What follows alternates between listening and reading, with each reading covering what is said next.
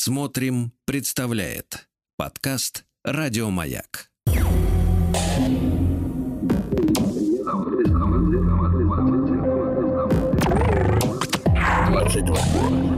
Объект. Объект двадцать два.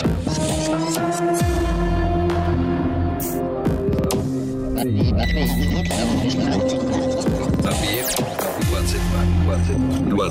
22. Объект 22. На маяке.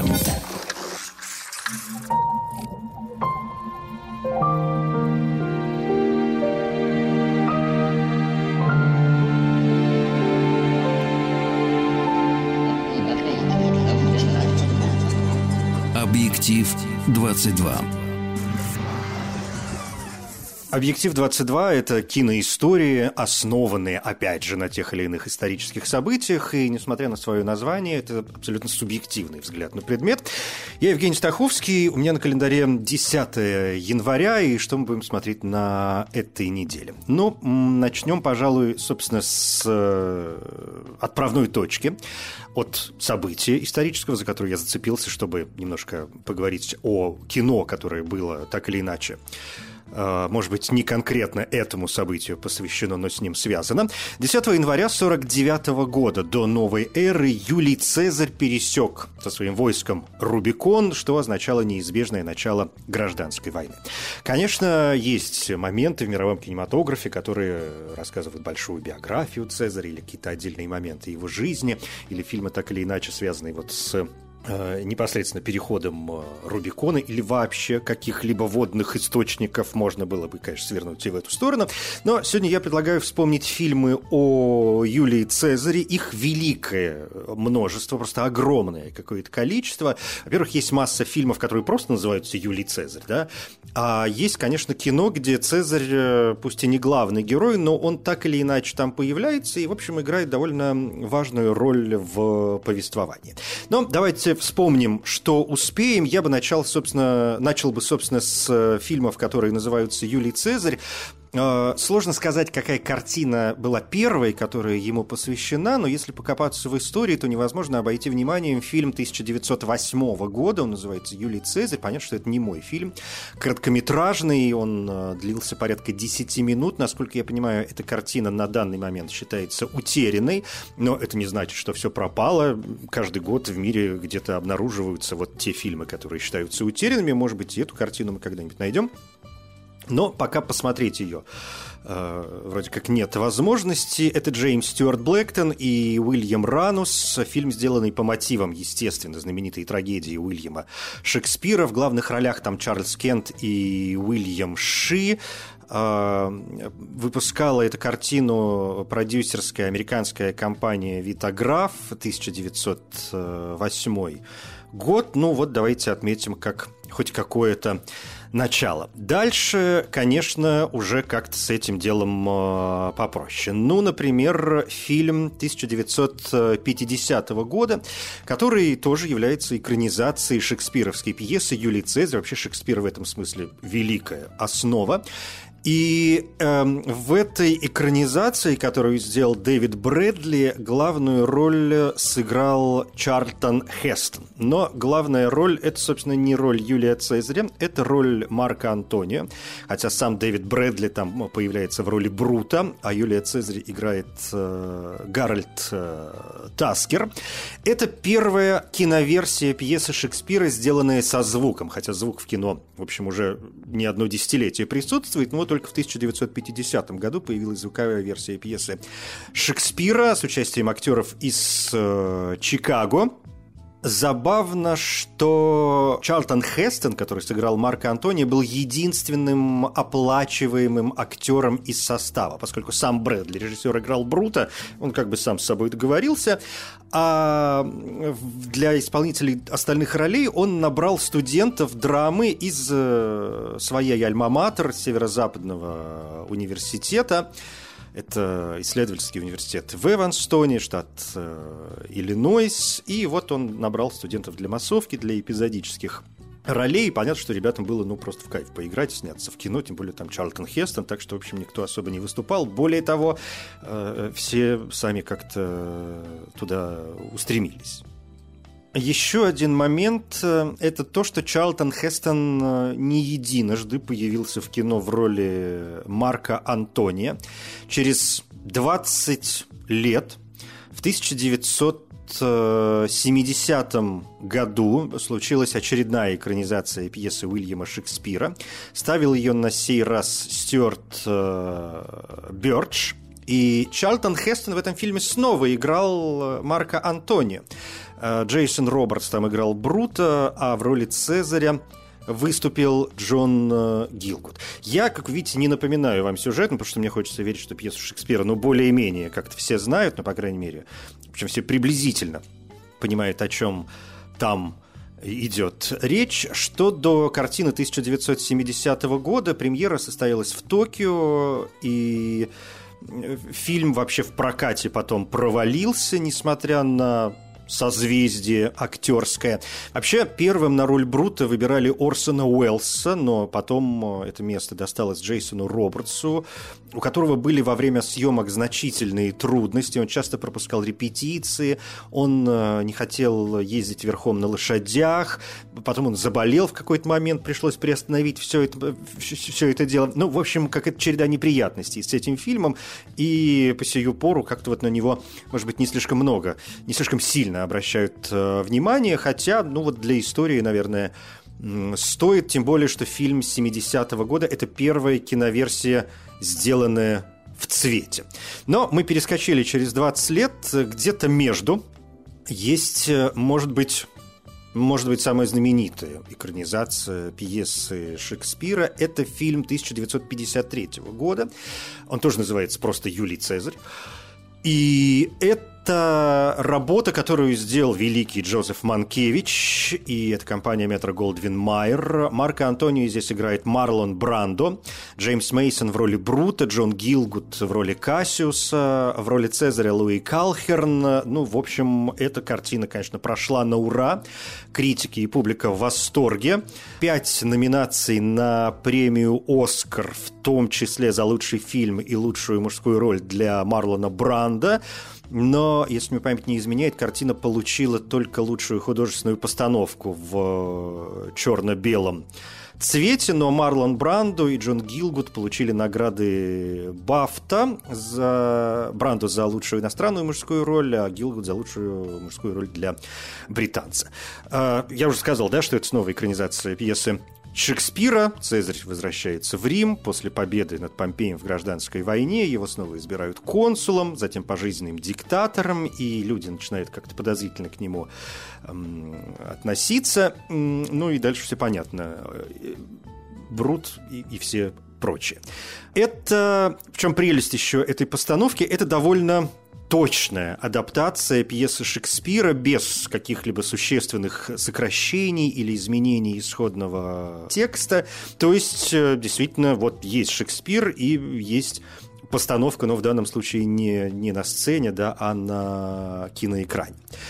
И здесь же я, пожалуй, вспомню... Это как бы не совсем художественный фильм в прямом смысле этого слова, но мне кажется очень важным сказать об этой работе. Мне кажется, она совершенно прекрасна. Это фильм, который называется э, вообще в оригинале «Национальный театр» в прямом эфире Юлий Цезарь, но э, на русском языке эта картина называется «Юлий Цезарь, двоеточие Бен Вышел». Это фильм 2018 года, который, по сути, представляет собой э, показ театральной э, пьесы да, Национального театра. Как в Национальном театре ставят пьесу Шекспира, и разные люди, значит, играют там разные роли. Бен Уишоу в данном случае появляется в роли Брута. В роли Марка Антония Дэвид э, Морриси, а Цезаря играет э, Дэвид Колдер. Сюжет тот же самый, Цезарь возвращается в Рим, люди празднуют, э, он, Цезарь получает все большую и большую популярность, самодержца, практически э, диктатор, элита замышляет его свержение, и, конечно, Цезаря в конце концов э, убивают, как мы знаем, еще раз повторюсь. Этот фильм действительно стоит э, того, э, как это называлось у нас, называлось это телеспектакль, да, вот это такой телеспектакль, и здесь надо пояснить, что эта постановка не является относительно пьесы э, точной, не относительно э, исторических событий точной, то есть она не вполне аутентична.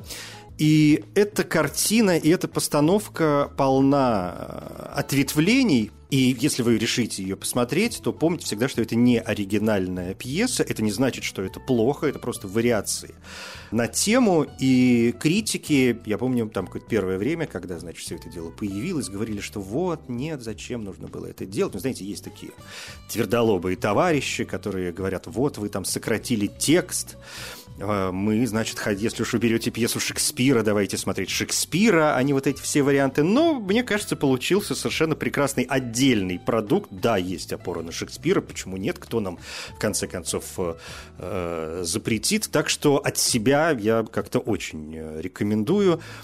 Еще раз, 2018 год, э, на русском языке это называется «Юлий Цезарь», Бен Уишоу.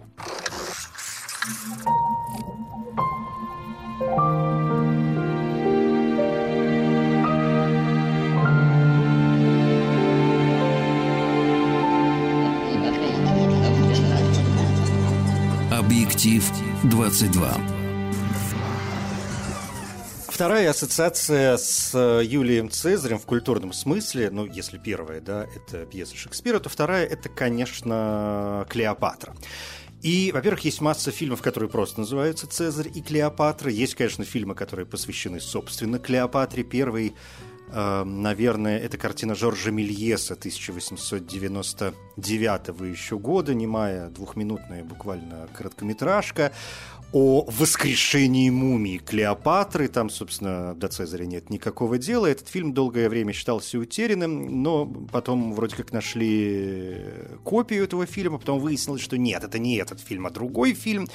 И это фильм «Дельфийский оракул» 1903 года, так что Клеопатра Мельеса снова стала считаться утерянной. Потом нашли какой-то 10-секундный отрывок из другого фильма. Ну, в общем, какая-то замутка, как, как это бывает периодически с древними фильмами фильмами. Но вот если вспоминаем Клеопатру, то надо, наверное, о Мельесе э, сказать. Хотя есть э, фильм о Клеопатре и 1910 года, тоже французский. Это Анри Андриани. И это уже пьеса опять Шекспира. Мадлен Рош там в главной роли.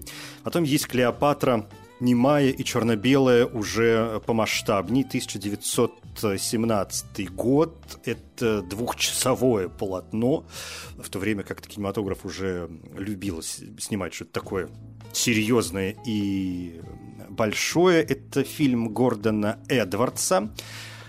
И эта картина, насколько я понимаю, тоже считается утерянной. У нас есть э, какие-то уцелевшие кадры, есть фотографии, которые вот э, можно где-то посмотреть. Там есть уже Юлий Цезарь в этом фильме. Клеопатру играет американская актриса Теда Барра, а Юлия Цезаря Фриц Рейтер Лейбер старший ну, в свое время американский актер театра и кино довольно-таки известный. Но вот здесь у нас уже появляется Цезарь. Затем, конечно, надо вспомнить фильм «Клеопатра» 1934 года. Это, конечно, тоже картина, посвященная в первую очередь Клеопатре, и фильм, в котором главную роль сыграла Кладет Кальбер, она играет э, Клеопатру, Уоррен Уильям в роли Юлия Цезаря.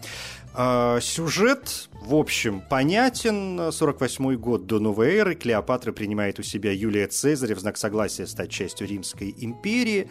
И она соблазняет Цезаря, но вскоре его убивают. Фильм получил премию «Оскар» за лучшую операторскую работу. Кроме того, было еще несколько номинаций, в том числе номинация на лучший фильм, а еще, что, наверное, важно, фильм был представлен в международной программе Московского кинофестиваля 1935 года. А Московский кинофестиваль 1935 года – это первый международный кинематографический смотр в Советском э, Союзе с 21 февраля по 1 марта 1935 года он прошел в Москве, и таким образом получается, что это второй старейший киноконкурс мира, ну, после Венеции. Все остальное уже как-то появилось э, несколько позже.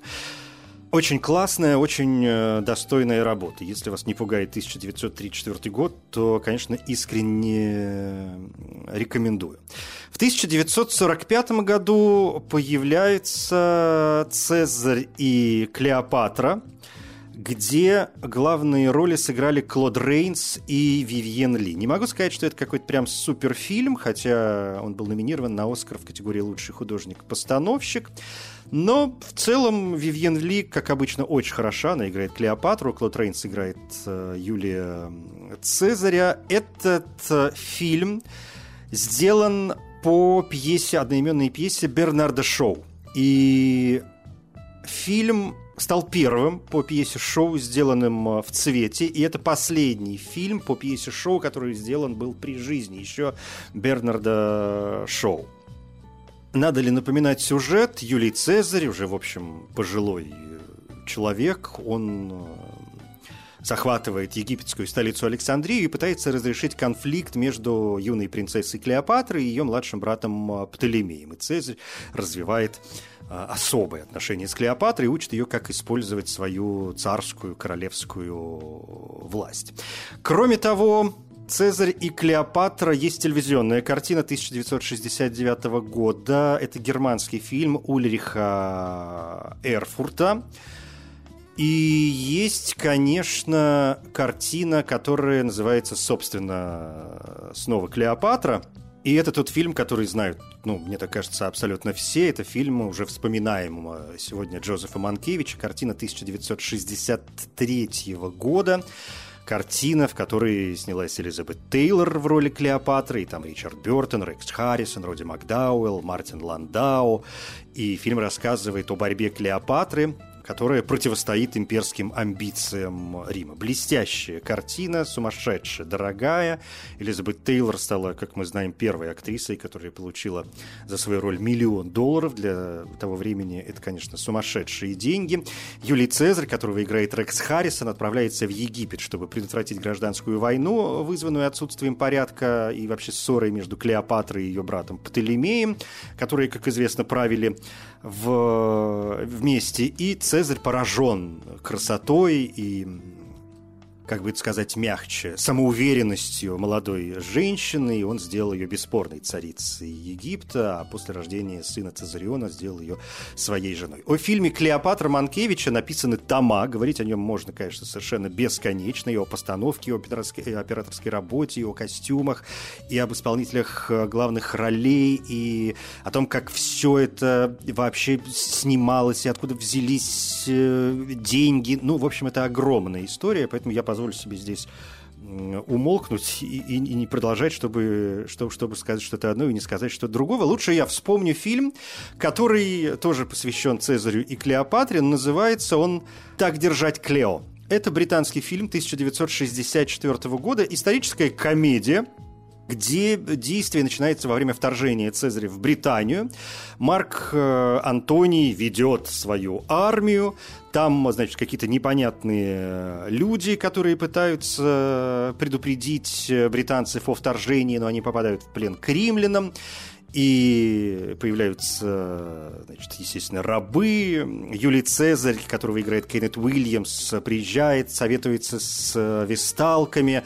Его телохранитель э, совершает покушение на его жизнь, но, значит, этого телохранителя убивают и человек, который его убил, становится новым телохранителем Цезаря. В Египте возникает борьба за власть. Марк Антоний уезжает туда, чтобы заставить Клеопатру отречься от престола в пользу Птолемея, но Марк Антоний в нее влюбляется. Вместо этого он убивает Птолемея, чтобы завоевать ее благосклонность, а Клеопатра убеждает Марка Антония убить Цезаря и самому стать э, правителем Рима, чтобы они вместе могли управлять вот этим могущественным римско-египетским э, союзом. Марк Антоний, естественно, соглашается и замышляет э, убить Цезаря. Довольно забавная работа, местами очень смешная, я искренне рекомендую «Так держать Клео», режиссер Джеральд Томас, 1964 год.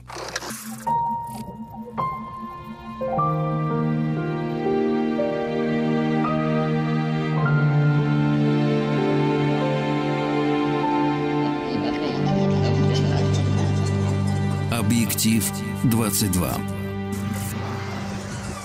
Субъективный взгляд на кинематограф с основой на исторические события. Я Евгений Стаховский. И сегодня вспоминаем Юлия Цезаря. Все потому, что 10 января 49 года до новой эры Юлий Цезарь пересек с войском Рубикон, что означало неизбежное начало гражданской войны.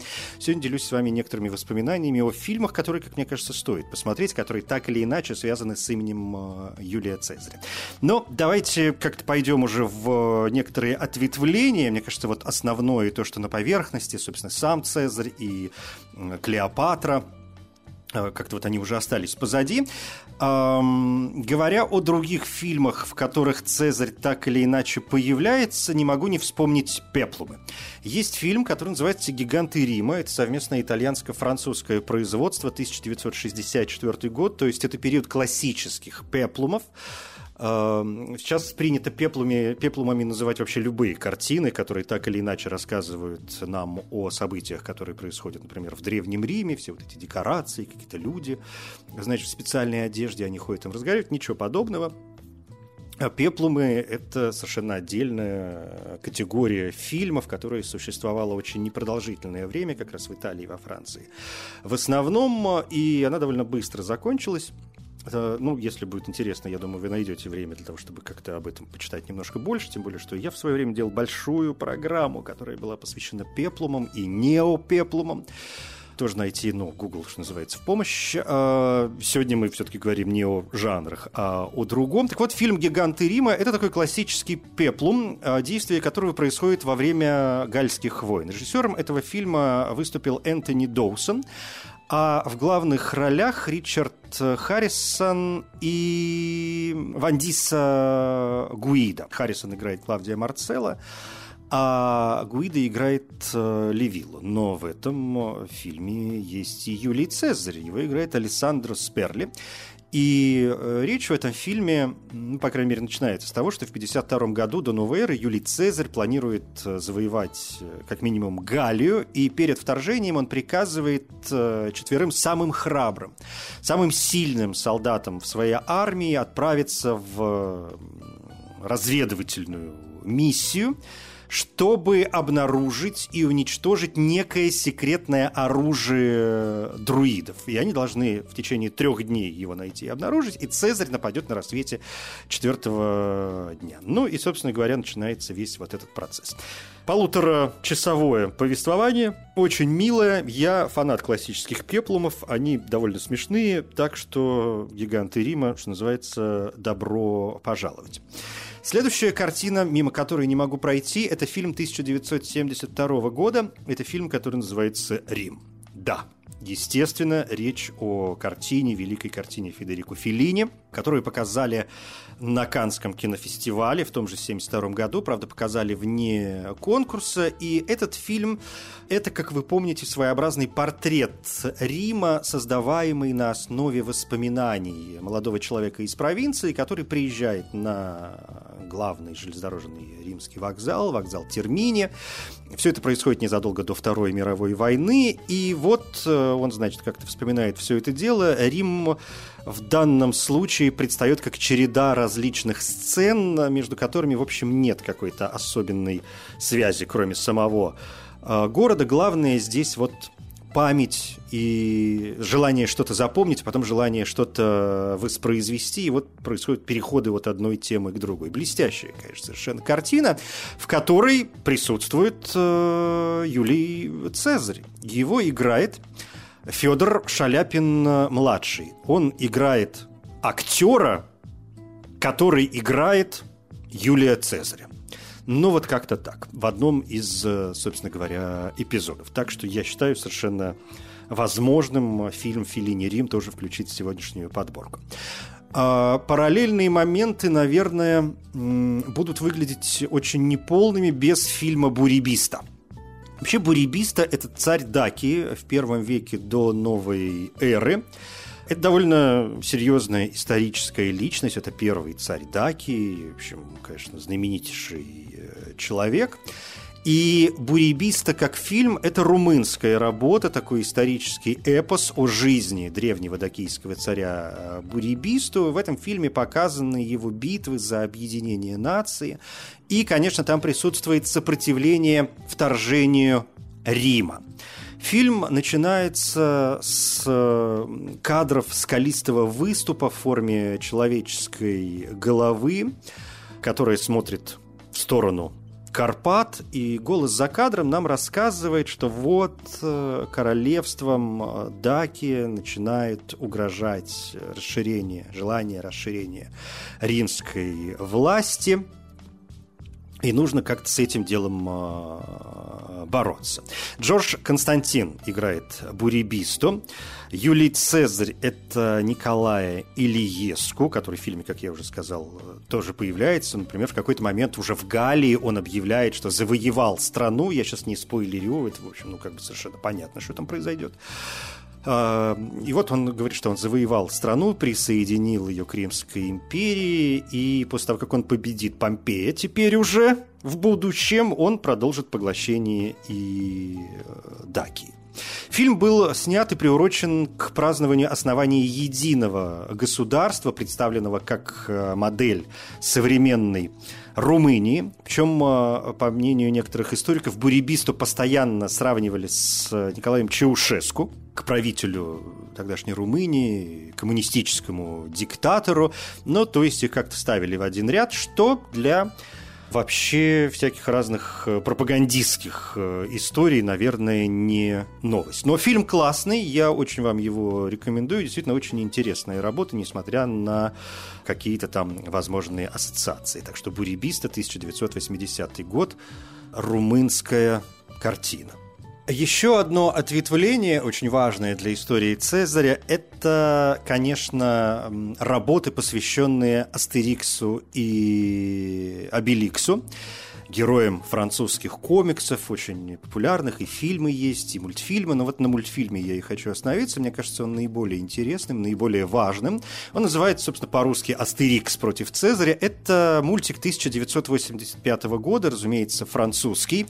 Он э, основан, как я уже сказал, на комиксе об Астериксе, созданном Рене Гассини и Альберто Мудерзо. И это, если память не изменяет, четвертая уже работа, основанная на этих э, комиксах. Там все начинается с того, что Обеликс, значит, влюблен в девушку, но он стесняется поделиться своими чувствами. Астерикс призывает своего друга выразить свои чувства к этой девушке, например, подарив ей какой-нибудь подарок. Он дарит ей э, цветы, но выясняется, что она помолвлена уже с другим персонажем, Обеликс разочарован, но вскоре забывает о своем горе, когда римляне похищают э, влюбленных, которые в конечном итоге оказываются пленниками Юлия Цезаря. И Астерикс и Обеликс э, решают туда отправиться и, в общем, делают для этого все возможное и практически Э, фантастические какие-то вещи. Даром, что, в общем, и, сам, и, и сами истории о Астериксе и Обеликсе весьма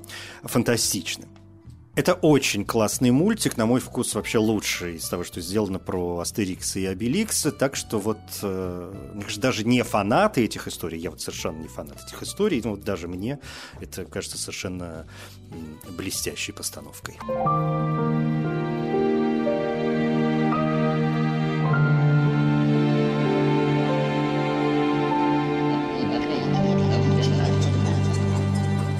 Объектив 22. На этой неделе смотрим фильмы о Юлии Цезаре, и, как я уже сказал, их великое множество, но вот я выбрал то, что мне кажется важным, и то, что мне вспомнилось, и под занавес у меня осталась сегодня только одна картина, о которой я очень хочу рассказать, и если вы ее не видели, ну, обязательно это сделайте. Фильм называется «Цезарь должен умереть». Это фильм 2012 года, поставленный братьями Тавиани, Пауло и Витторио. Это в жанре докудрамы сделанная картина, которая рассказывает рассказывает о постановке пьесы Уильяма Шекспира «Юлий Цезарь» в тюрьме. То есть заключенные отделения строгого режима ставят э, спектакль по пьесе Шекспира, после этого они возвращаются в свои, э, конечно, камеры, но речь идет о театральной постановке, и Юлий Цезарь здесь приобретает форму, или лучше сказать, он здесь помогает э, людям понять, как э, те страсти, те хитросплетения, как предательство э, направляют человека или наоборот сбивают его с э, пути. И, собственно, вот прошло огромное количество лет, да, прошли века, но в жизни нашей общечеловеческой ничего не поменялось. И те же самые исторические события, они вот они продолжают происходить, они воспроизводятся бесконечно, да, история движется по спирали, но производится просто в каком-то другом э, масштабе, но в жизни практически каждого человека. Фильм этот показали в 2012 году на Берлинском кинофестивале, а затем его отправляли от э, Италии на премию «Оскар» за лучший иностранный фильм уже 2013 года. Но на «Оскаре» картина не вошла в шорт-лист, а победила тогда «Любовь» австрийца Михаила Ханеке, зато на Берлинском кинофестивале фильм «Цезарь должен умереть» э, получил главную награду «Золотого медведя». Блестящая совершенно работа, тоже очень рекомендую. Все на этом, пожалуй, на сегодня. Это «Объект-22», я Евгений Стаховский, спасибо. Еще больше подкастов «Маяка» насмотрим.